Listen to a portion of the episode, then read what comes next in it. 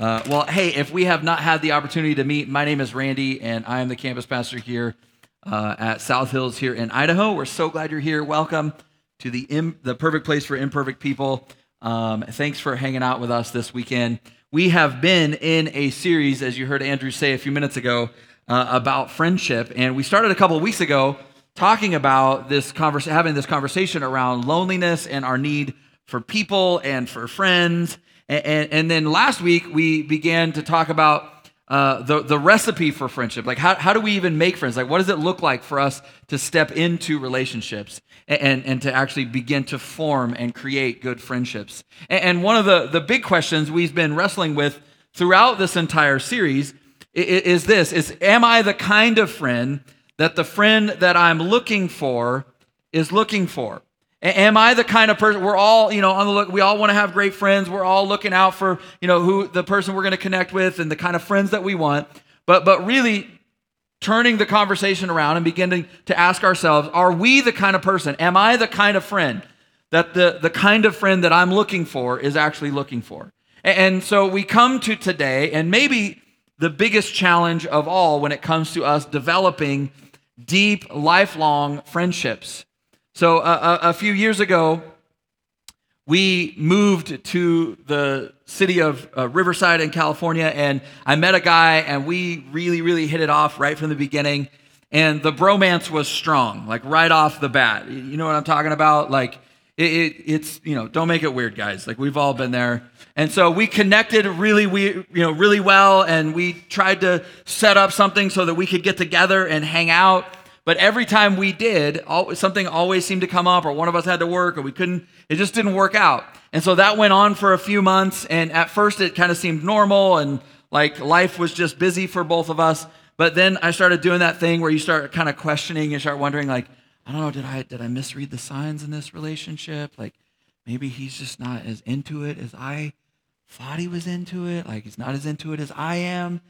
Because we've all been there on both sides of the equation, right? Like, where we're, people are like, let's get together. And you don't tell them, you don't say it out loud, but inside you're like, yeah, that's not going to happen, right? Like, I don't need another friend, and nothing personal, but like, even if I did need another friend, it probably wouldn't be you. Like, we've all been there on that side of the equation. But then there's also those moments and those experiences, those seasons where you do want to get together, where you do want to connect with someone and begin to build a friendship with them, where you're really trying to find the time to figure it out and to make it happen.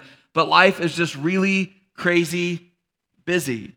Like, have you ever felt like, I don't have the time to do the things I want to do because I'm so busy doing all the things that I have to do?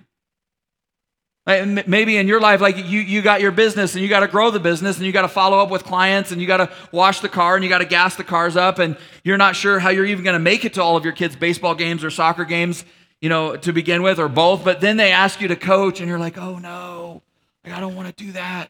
And you got dishes and homework and cooking and cleaning, and you're trying to set up that dentist appointment because you haven't been to the dentist in like 10 years, but your phone won't start dinging while you're trying to do it. And there's that book club that you joined, and it's tomorrow night, but there's no chance that you're ever going to actually read the book before now and then. And so you got to go find a YouTube video that gives you the synopsis of the book so you don't show up and look like, like you just wasted everybody's time, right? And the check engine light has been on in your car for like 4 or 5 months now, and you just found out that your daughter has a school project, and the good news is it's due tomorrow. Yay! And then what about romance? You haven't been on a date in 6.5 years, or you haven't connected with your husband or your wife in months, and sex. I mean, what is that? When is that even supposed to happen? Right? Do you ever just feel like life gets in the way of living? Like, you're trying to live your life, but life just keeps crowding in and getting in the way. I mean, sometimes it feels like the wise and very insightful philosopher, Sweet Mae Brown, was right, that ain't nobody got time for that. And that is like anything and everything that's important that matters. See, we may not even realize it, but it's become normal for us to feel like we absolutely must do more than any of us really can do. See, we want to have good friends and we want to go deep with people, but how do you even have the time? And we can't help but feel the weight and the tension of it all, because we realize that, like, we don't live forever, right? We don't have just like all the time in the world, like our life is passing us by. In fact, James, who was the half-brother of Jesus in James chapter 4, verse 14, he says, how do you know what your life will be like tomorrow? Your life is like the morning fog. It's here for a little while, but then it's gone. In Hebrews chapter 9, verse 27, it says everyone has to die once and then face the consequences. The consequences for what? The consequences for how you lived. And then maybe one of my favorite verses in all of Scripture, which is in Psalm 90, verse 12, it says, teach us to realize the brevity of life so that we may grow in wisdom. So welcome to the super cheery Bible hour where early in the morning on Sundays, we remind you 15 different ways from the Bible that you're going to die soon. But David says, Lord, teach us the brevity of life. Why? So that we can actually live better. So that we can grow in wisdom. Part of what makes this life meaningful is that it doesn't last forever. The investment of our time and our energy and our attention actually means something because they're limited. They're not infinite. See, if you had infinite time, it wouldn't really mean very much if you invested some of that infinite time into a relationship. Because after all, you got all the time in the world. I read this week that it's estimated that human beings have roughly, the human life has roughly 4,200 weeks in it, that most of us live right around there. Some of us a little less, some of us a little more. And so I quickly did some math and found out that if that's true, I really only have about 1,750 weeks left. And I was so sad when I was past the halfway mark because it didn't even register. Like I was like, what? I got less than half? What's that? And it's like, oh yeah, I'm not going to live to be 97. The truth is we all only have so much time. I wonder, are you satisfied with how you're spending it? Because if there's a hole somewhere in your life, if there's a hole in a relationship, the answer at some level has to be no. I mean, at least a little bit. Because in the end, we all know that life and time are finite. But the problem is we don't want to have to live like they are because life has limits and limits require choices. And that's really our big problem is that we don't want to have to choose. We don't want to have to choose what not to do or what not to value or what not to invest in. We don't want to have to choose to not experience something. And so we buy into the lie that if we could just organize our time, if we could just organize our life a little better, that we actually can do it all. And so we think it's not that it can't all be done. It's just that we haven't figured out how yet to really get it all done. And so we're always on the lookout for life hacks and ways to streamline our life and organize and maximize and be more efficient. And it's not that there's anything inherently wrong with any of those things because there's not. It's just often that we're looking for them or we do them because we've bought into the lie that somehow we can be and do and have and taste and see and know and experience it all. In Greek mythology, there's a story of a guy named King Sisyphus, and he thought he was smarter and more clever than the gods. And so to punish him, they make him push a boulder up a hill. And he's never able to actually get the boulder up the hill because as soon as right at the moment where he's reaching the top, the boulder rolls back down and he's got to go back to the bottom of the hill and start over. And they do not have to punish him that way for eternity. That's not the punishment. The punishment isn't pushing the rock. The punishment is that he's never actually able to get the rock up the hill. And so they don't lock him into this. But he begins to believe every time it's just close enough, he almost got it. It was almost there. That if he just maybe tries a little bit different strategy, if he just pushes a little harder, tries a little harder, works a little harder, that he can actually do it. And so he actually imprisons himself in that loop because he becomes convinced that he can get the boulder up the hill. I think that's like a perfect picture for how we sort of chase our tail in our life. That if we could just lean in, if we could just try a little harder, if we could be a little stronger, if we could be a little bit more organized, if we could be a little more disciplined, we could actually do it. In Ecclesiastes chapter 3, verses 1 and 11, it says this, "For everything there is a season and a time for every activity under heaven." That God has made everything beautiful for its own time. He has planted eternity in the human heart. But even so, people cannot see the whole scope of God's work. from beginning to end. That's an understatement, right? Because the truth is we can't see the whole scope of our own life, much less begin to see or understand the whole scope of God's work. Because if we could, we would see that there is a time and a season for everything, that God makes things beautiful in their own time. The truth is, though, if you won't let go of the lie, that if you can just figure out that puzzle, that you can do and have it all, you'll never actually make the necessary decisions and adjustments about your life, about who or what to say no to, so that you can actually begin to say yes to something better. And you'll end up missing out on the beautiful friendships that God has created you for in your life, that he's created you for to experience. You'll never actually have the time to invest in the kinds of friendships and relationships that last a lifetime. The things, the people, and the relationships that God makes beautiful in their time. One of the hardest things for me to learn in my life has been that I can't say yes to everything and everyone that I want to say yes to. I don't know if you're familiar with the Enneagram. It's somewhat of a personality kind of profiling thing, and it works on a number system. And I'm an Enneagram 7, and they are, that's right, you know that's right. You can always know if there's a 7 in the room because we will be loud. And Enneagram 7s are known as the enthusiasts. And it's because they're just stoked on everything all the time. They're stoked on all the good people and all the good stuff in their life and all the good experiences. And so, like, that it drives my wife crazy, but that is literally me every day. Like, I am stoked every single day when I wake up. I'm like, yes, it's another day. Woo, let's do this. And so I want to say yes to everything and everyone all the time. In fact, it doesn't even matter. It's like, hey, can you help? Yes, absolutely. Well, I was going to say, can you help me work? Absolutely, because I'll bring some tacos and some soda, and we'll make it a party while we're working on that thing. Or can you help me paint my house? Yes, I'll be there. Come on, I'll bring some people with me. We'll make it. It'll be awesome. We'll throw in some music. We'll do some dancing, and we'll paint. Like, it will just happen. I can't help it. It's in my DNA. I'm an enthusiast. The problem is that That's not a great way to live your life. You're saying yes to everything and everyone all the time. You end up empty and drained, and it's really hard on the people that love you and your family. So what I've had to learn in my life is to say no to things that are good so that I can ultimately begin to say yes to things that are better.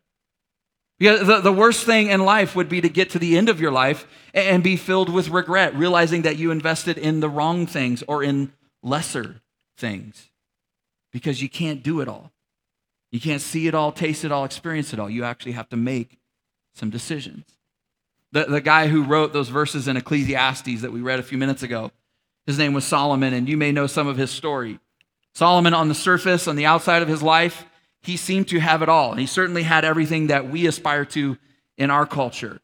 He was fortunate enough to be born the son of a king, and so he became king when his dad died. In his lifetime, he accumulated unparalleled riches and wealth, not only for him in that period of history, but really compared to all of human history. On top of that, people traveled from all over the world. World leaders, other rulers, people traveled from all over the world to see the things that he had built and to just sit and listen to him speak.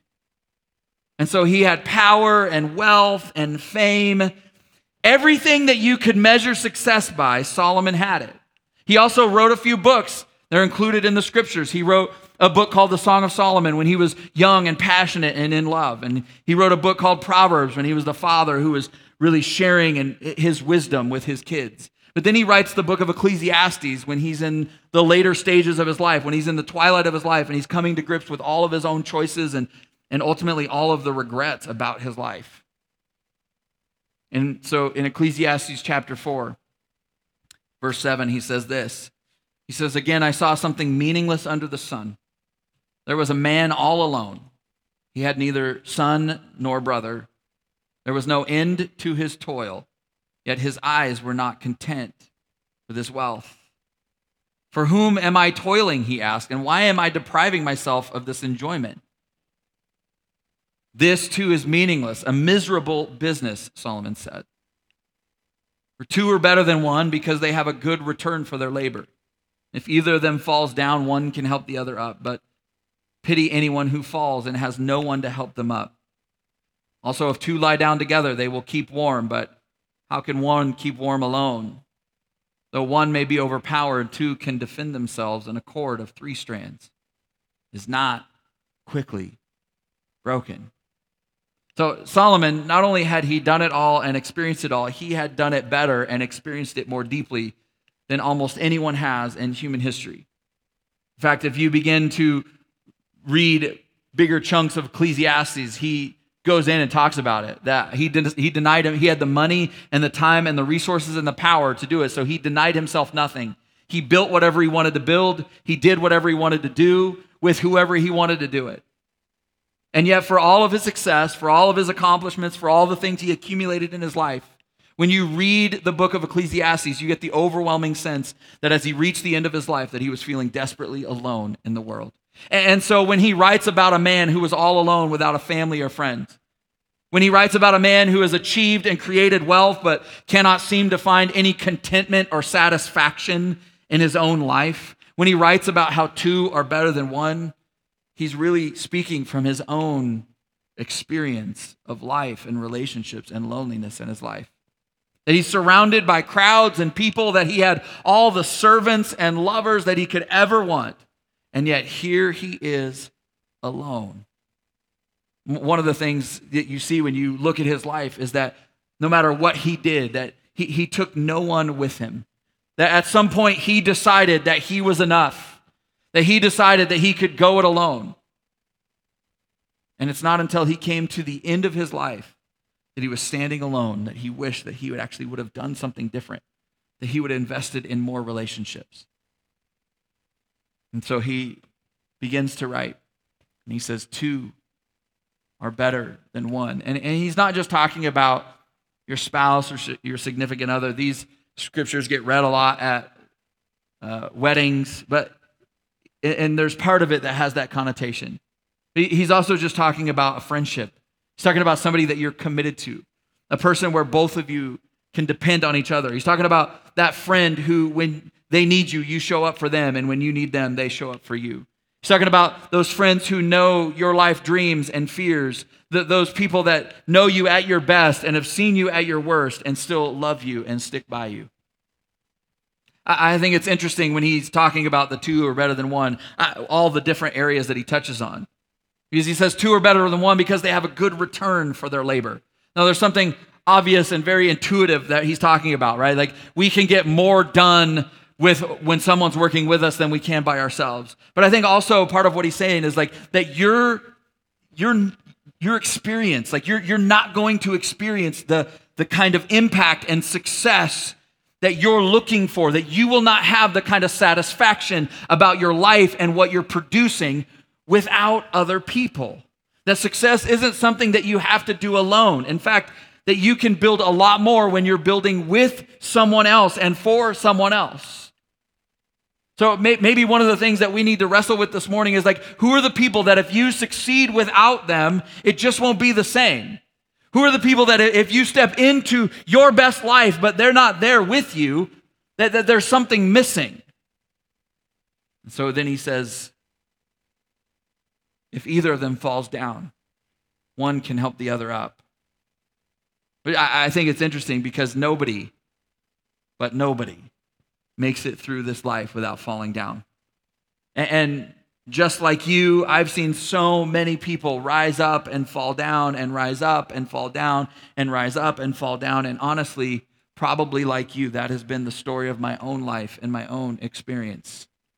But what I have experienced in my life, what I've seen is that without exception, that the people who keep getting up time after time after time after time are those who have built into friendships and invested in people, because when they fall down, they actually have people who love them. Their friends will come around them, will help to pick them up and refuse to leave them behind, refuse to leave them laying there. See, I know that at some level we all wrestle with like, okay, God, who are the people and where are the people that will come and pick me up when I need it?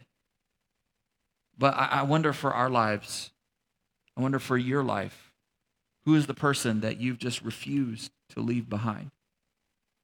And so then he goes on, if two lie down together, they will keep warm, but how can one keep warm alone? And he's using this as a metaphor. He's not talking about body heat per se, right? He's not just like, hey, girl. You know, this is not like you can be like, all right, it's biblical. God says that your body needs my body to stay warm. No, he's talking about how life inevitably has moments of intense darkness and cold that are too much for any of us. But that when you live a life that's full of light and warmth for other people, what you will find is a life that's full of light and warmth from other people.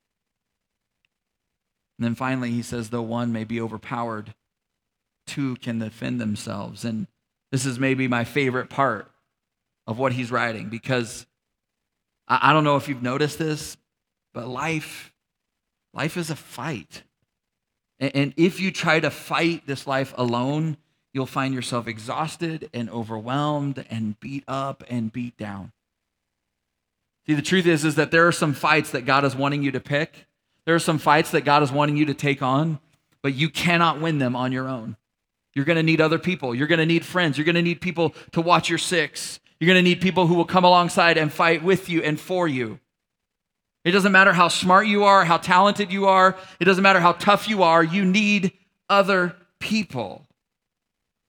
And so the question then becomes, will we build our life and structure our life in a way where we actually have the time to invest in and build and form these kinds of relationships? That's the question. See, the reason why it matters that you cannot do it all is because in our pursuit of trying to do it all, we leave off and we cut out all the opportunities that we have to invest in rich, deep relationships. And it's only once we stop believing that it might somehow be possible to avoid hard choices about how we spend our time, that it's only then that it actually gets easier to make better choices. See, because there will always be too much to do. But what we choose to do with our time, what we choose to do with our life, the choices that we make will be what defines us in the end. And when we reach the end of our life, will we end up being proud of the life that we created? Will we end up being proud of the life that our choices led to? Will we be able to stand and say, it wasn't perfect? I made plenty of mistakes, but I can look at my life and say, I don't have any regrets because I built into the things that matter and the people that mattered. Or will we end up like Solomon at the end of our life, feeling alone, feeling abandoned, feeling all kinds of regret about the way that we spent our time and energy during our life? What's interesting is when you read the scriptures, so much of what God writes to us, so much of the language is actually written around the idea of craftsmanship, which is kind of a foreign concept for us in our Western, at least culturally, right? Because we have such an assembly line, kind of mass-produced Walmart, Sam's Club sort of mentality in our culture. But the good news this morning is that God doesn't mass-produce our lives. In fact, he's into handcrafted. That he's handcrafting your relationships. He's handcrafting your life. He's handcrafting the story of your life. Like when you read the scriptures, God takes his time to form and shape humanity. And then he gets face to face with us and breathes his life into us. That God takes his time to grow things from the earth. Even when it comes to relationships, when you look at Jesus took his time. He was always going slower than what other people wanted him to go. He took his time to slow grow really close relationships and friendships in his life. So much so that he spent time eating and drinking with people, that he had long, meandering conversations with his friends and followers about faith and life and God and what it looks like to be in relationship with God. Jesus went to multiple day weddings and drank and laughed and danced. And if you stop and think about it for just a second, when he was here, he was fully human. So he was limited by the human capacity, the human body. He was limited by space and time like us. And so because he made the choices that he made, because he did that, there were things that he missed out on, opportunities that he gave up when he decided to go to weddings, when he decided to sit down for long meals, when he decided to spend multiple days attending a wedding feast. Like there were conversations and teachings and even miracles that could have happened that didn't happen because he made those decisions. But what do we do when we're faced with that?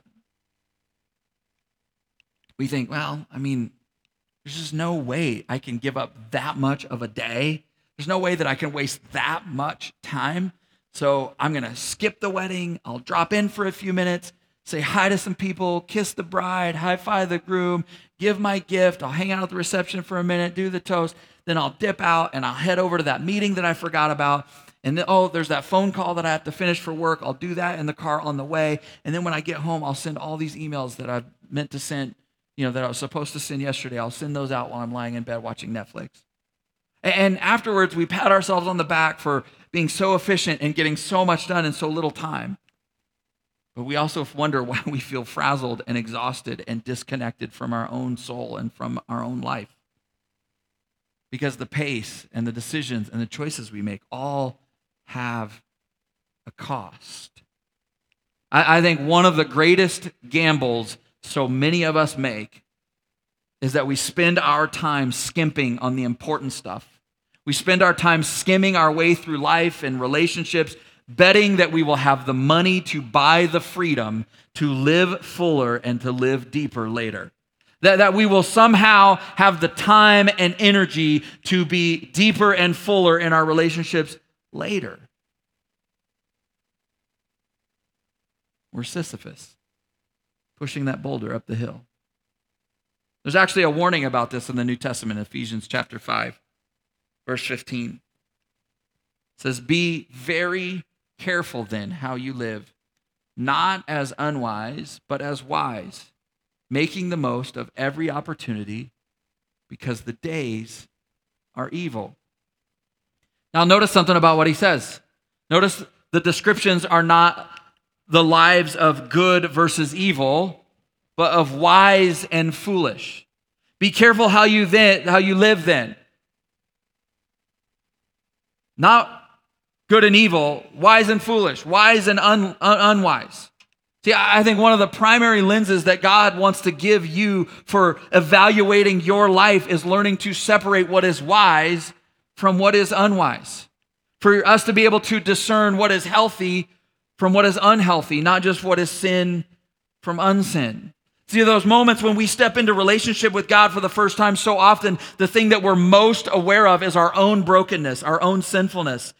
And so we bring all of that to God, and we're just like, oh, here we go, God. And we feel his sense of forgiveness and him taking over and taking all of that stuff away and beginning to clean up our lives and all of the things, all of the work that Jesus did on the cross and through the resurrection, and we just experience that. But that's not where God wants to stop with you. He actually wants to begin to move you, not just where the lens you're looking at what you should do is not just, is it good or bad, is it sin or not sin, but is it wise or unwise? Is it healthy or unhealthy? Because it's possible to be a good Christian, to be forgiven, to be a good person, but to also get to the end of your life and to realize that you wasted so much of the life that God gave you, to realize that you lived as unwise. I think that's why he says, be very, very careful how you live. He's giving us a serious warning. Why? Because God will be mad at you if you mess this up? No. Because if you're not careful, you'll waste your life. And so he says, make the most of every opportunity because the days are evil. I always thought that was a weird phrase. What a weird thing for him to say. Because the days are evil. And so I was like, well, what is this? What is he really like? What is he trying to say? What does that mean? So I just started kind of digging around and started trying to uncover like some of the meanings of some of the words when they got translated. And certainly the word that gets translated as evil, certainly it can mean wicked and, well, evil. But actually in the way that the Apostle Paul is writing here, he's actually using it in a different connotation. He's using it to describe how hard life is, that it's full of hardship, that it's full of pain, that it's full of toil and labor, that it's full of annoyances. Like that's part of it too. Which is really interesting, I think. Aren't you glad that God acknowledges that life is hard and annoying sometimes? Like for some reason, that just gives me so much hope that God's like, yeah, I know. I know how challenging life is. And so the Apostle Paul's going like, life is hard. And if you're not careful, your time and your life will be stolen from you, that you will waste it on things that are lesser, that you will waste it on things that are not worthy of your time. And so he's going, you got to make the most of it. You got to redeem it and rescue and recover the power of your own time and your own opportunities. And you got to spend it wisely. So obviously we could apply this scripture in all kinds of ways to our life and our faith.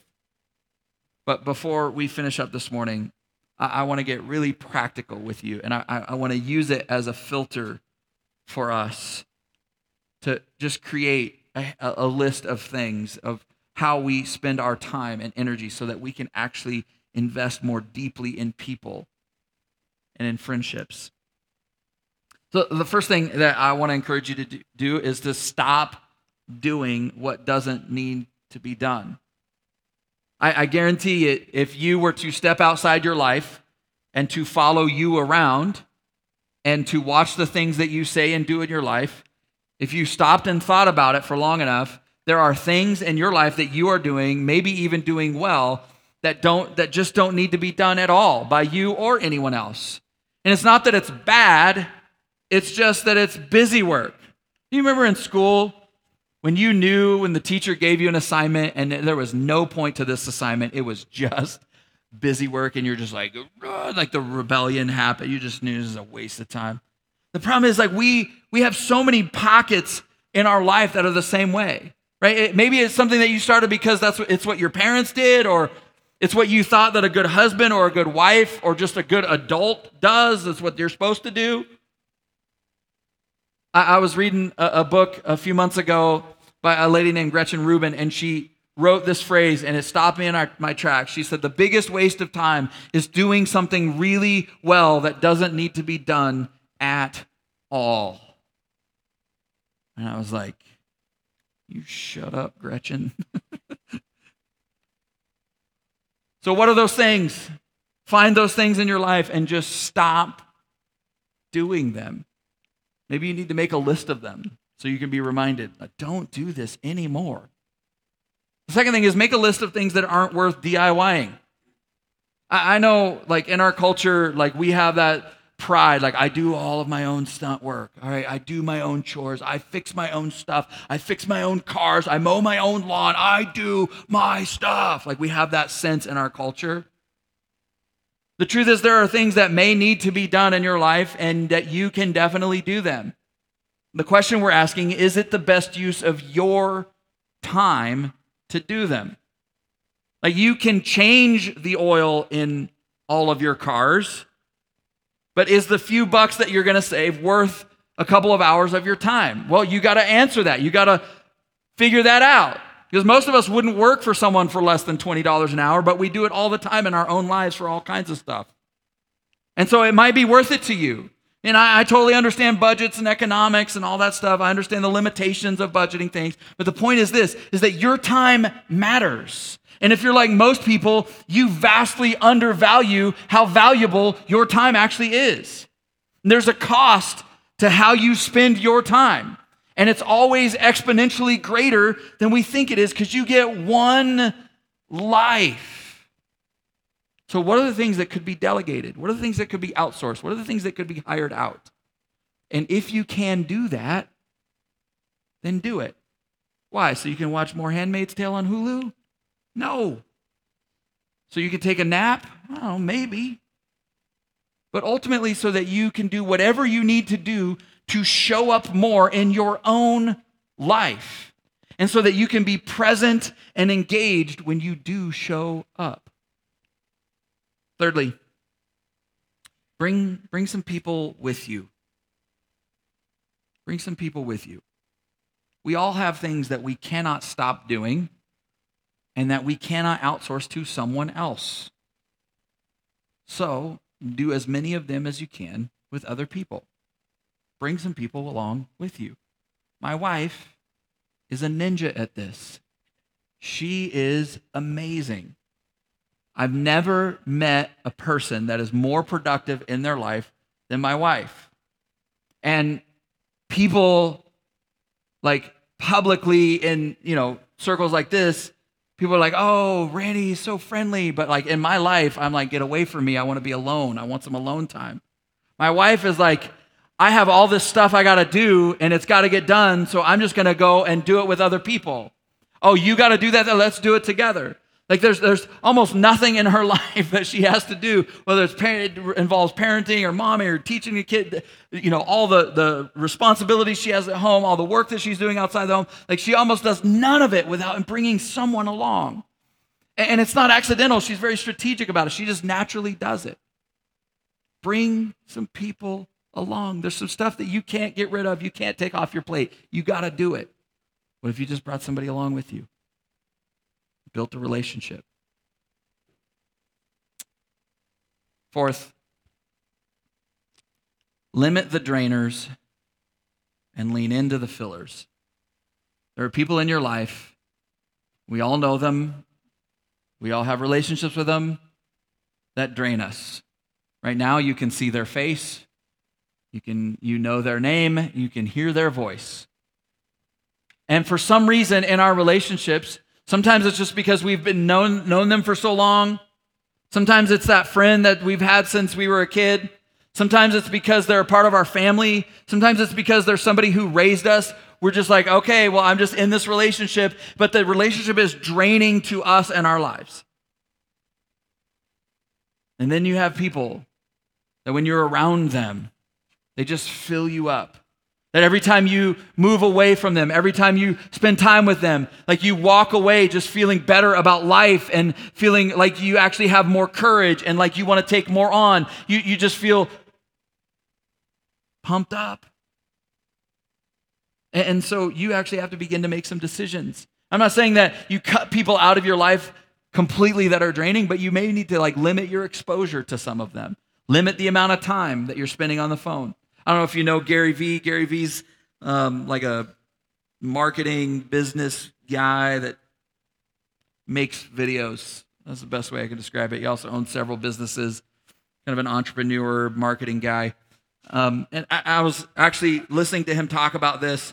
He was having a conversation with somebody, and they asked him about this very thing. Only the person that was the draining person in his life was the guy's mom. And he's like, man, you got to limit your exposure to your mom. And he's like, but it's my mom. And he's like, well, maybe don't call her every day. Like maybe call her once a week, right? So it's not like limiting or cutting people out of your life completely, but it's limiting your exposure. The people that are draining those relationships are, and you know who they are, you know what they are, you know those relationships. Limit the drainers. Lean into those people who fill up your cup. Lean into those people who are pouring into you. Finally, is this idea of just automating the things that are important in your relationships. See, sometimes it's just a practical thing of scheduling, right? Where we don't have connections and friendships, or we don't spend as much time with people as we want because there's that constant, like every single thing we do is a one-off scheduled thing in our life. What if you just picked a few people and you're just like, hey, every Sunday night is going to be game night. And you don't have to schedule it. You don't have to think about it. You don't have to plan it. You don't have to figure it out. This is what we do on Sunday nights. This is what every time the Vikings play at home, this is, you know, there's a million different things you could do, but automate it. Figure it out, make a plan, involve some people, and just have it be this regular thing that on this day at this time, this is what we're doing. These are the people I'm doing with. You don't have to plan it, figure it all out, when to connect. It's just automatic. Because we're all limited, all of us. You cannot do it all. As smart and savvy as you are, and you are, you would have figured it all out by now. But you just can't. You gotta make choices. One last thing on the stuff that Solomon wrote. He said, two are better than one. I think even in this simple statement, there's the acknowledgement of the limitations that we all have. It's almost like he's like, let's not go crazy. He doesn't say 10 are better than one. He doesn't even say 3 are better than one. He says 2 are better than one. Let's just start with one person, one friend that you would commit yourself to, that you would go deep with. One person that you would let them see you and know you. One person that you will show up for. And so the question this morning for all of us is, what are the good things that you're going to say no to so that you can say yes to better things? Maybe even more painfully and awkwardly and uncomfortably to the point. Maybe that thing that's kind of weird for us to even say out loud in church. What are the good relationships that you're going to say no to more often so that you can say yes to better ones, to healthier ones, to deeper ones? What are those choices? What are the things you need to stop doing? What are the people that you need to lean into, the ones that you need to limit? At the end of everything, in this little screed that Solomon said, he says, a cord of 3 strands is not easily or quickly broken. And I love this sense because he's making a direct allusion to God. That he's going, you want a life that's really difficult to break?